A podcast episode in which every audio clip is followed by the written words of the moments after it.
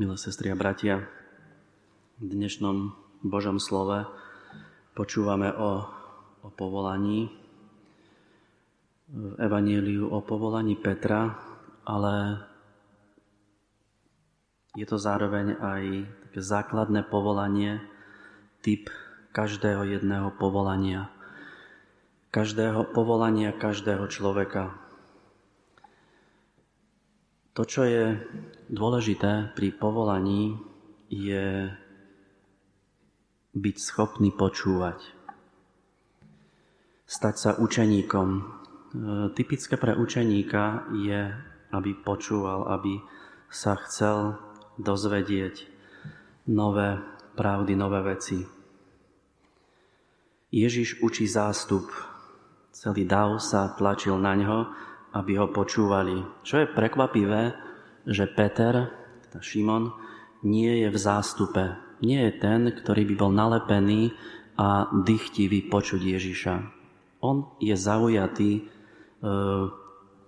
opravovaním sieti po neúspešnom rybolove.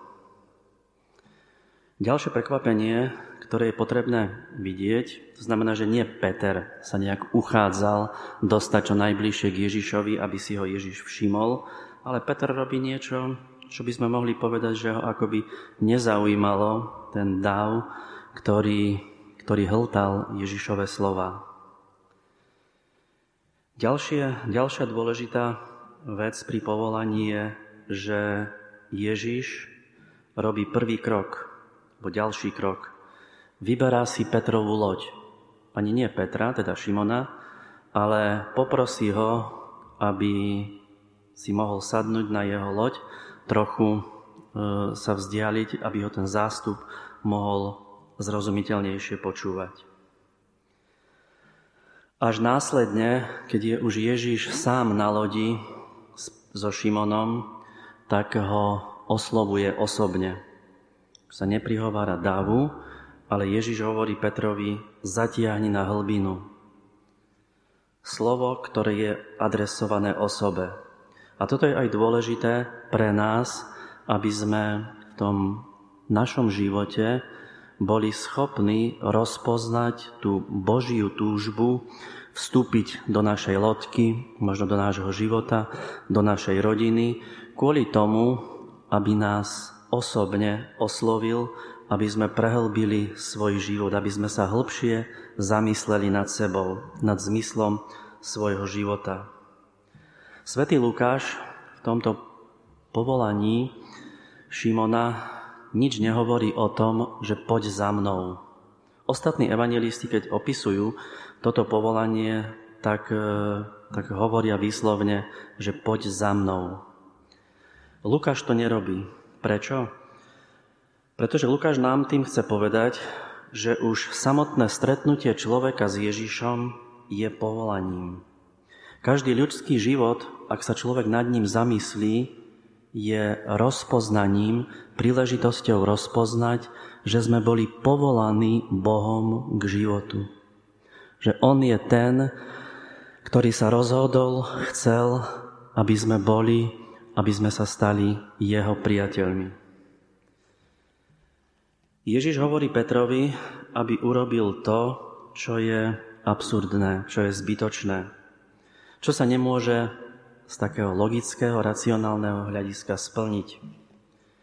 Peter ako obyvateľ Kafarnauma pri brehu Genezareckého jazera, ktorý bol denne spätý s rybolovom, teda vedel, ako sa lovia ryby, a keď sa vrátil po celonočnom neúspešnom rybolove, tak iba hlupák by na poludne alebo cez deň šiel chytať, loviť ryby. Ježiš mu hovorí práve túto e, nezmyselnú pre rybára e, úlohu, aby spustil siete. Peter sa poddal slovu, Ježiš hovorí, učiteľ, celú noc sme sa namáhali a nič sme nechytili, ale na tvoje slovo spustím siete. Môžeme si položiť otázku, že ako my pristupujeme k Božiemu slovu. akým spôsobom my možno, keď sa nám to Božie slovo, ten Boží projekt zdá nezmyselný, zbytočný, že nás Boh pozýva k niečomu, o čom sme presvedčení, že je to nezmysel. Že nám to aj tak nič neprinesie.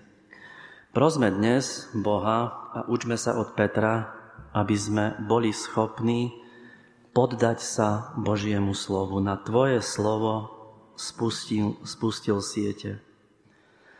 V období bezradnosti, porážok, životných prehier, neúspechov, nenaplnených túžob, to všetko je tá Ježišovo, to Petrové prežívanie po neúspešnom rybolove. Všetky tieto naše pády, prehry sú príležitosťou otvoriť sa Bohu, poddať sa Bohu. Lebo tie prehry, slabosti životné nás môžu uzavrieť sa voči Bohu aj na všetko, čo s Bohom súvisí. To, čo je tiež možno dobré, nad čím je možno užitočné sa dnes zamyslieť, je to, že do neba nás nevedú naše čnosti, ale naše hriechy. Je to taký možno až paradox. Na prvé počutie rúhanie, že do neba nás neprivedú naše čnosti, ale naše hriechy. Prečo?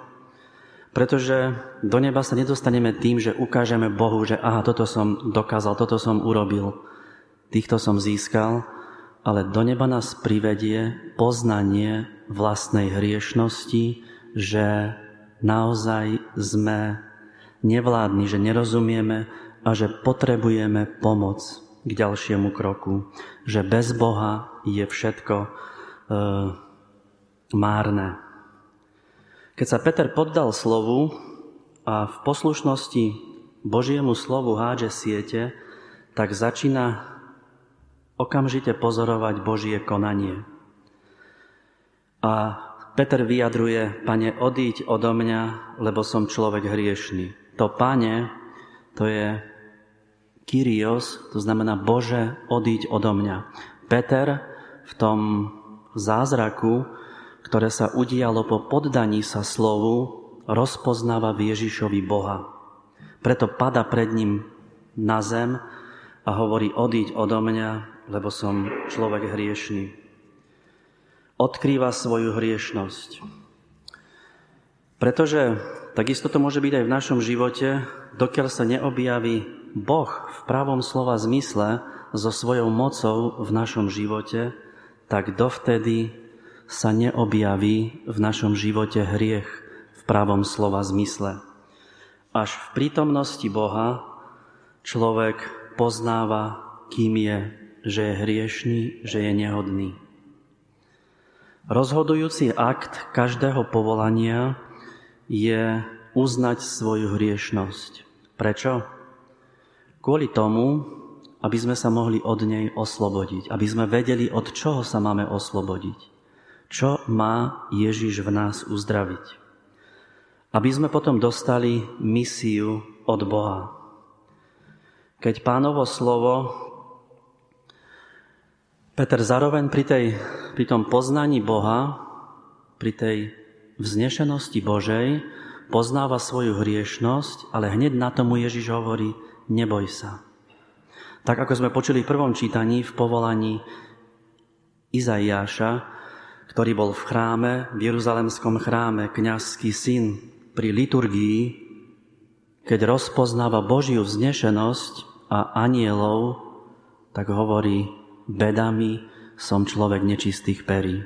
A hneď v zápäti prichádza jeden zo serafínov, jeden z anielov, berie z celopálnej obety uhlík, dotýka sa jeho pery a hovorí, je zmita tvoja vina. A teda, milé sestry a bratia, prosme Boha dnes o svetlo, aby sme rozpoznávali svoje povolanie. Že narodili sme sa na to, aby sme rozpoznali, že Boh nás povoláva za svojich priateľov. Aby sme sa v tej blízkosti Boha, v poznávaní svojich hriechov nezľakli, nebáli, ale aby zarezonovalo to Božie slovo, neboj sa, odteraz budeš loviť ľudí. Neboj sa, je zmýta tvoja vina. Boh vstupuje do nášho života, aby sme už nezostávali sami, aby On bol našim sprievodcom, aby nám postupne ukazoval to, o čom by sme ani nepomysleli, že je pre nás už na tejto zemi pripravené. Amen.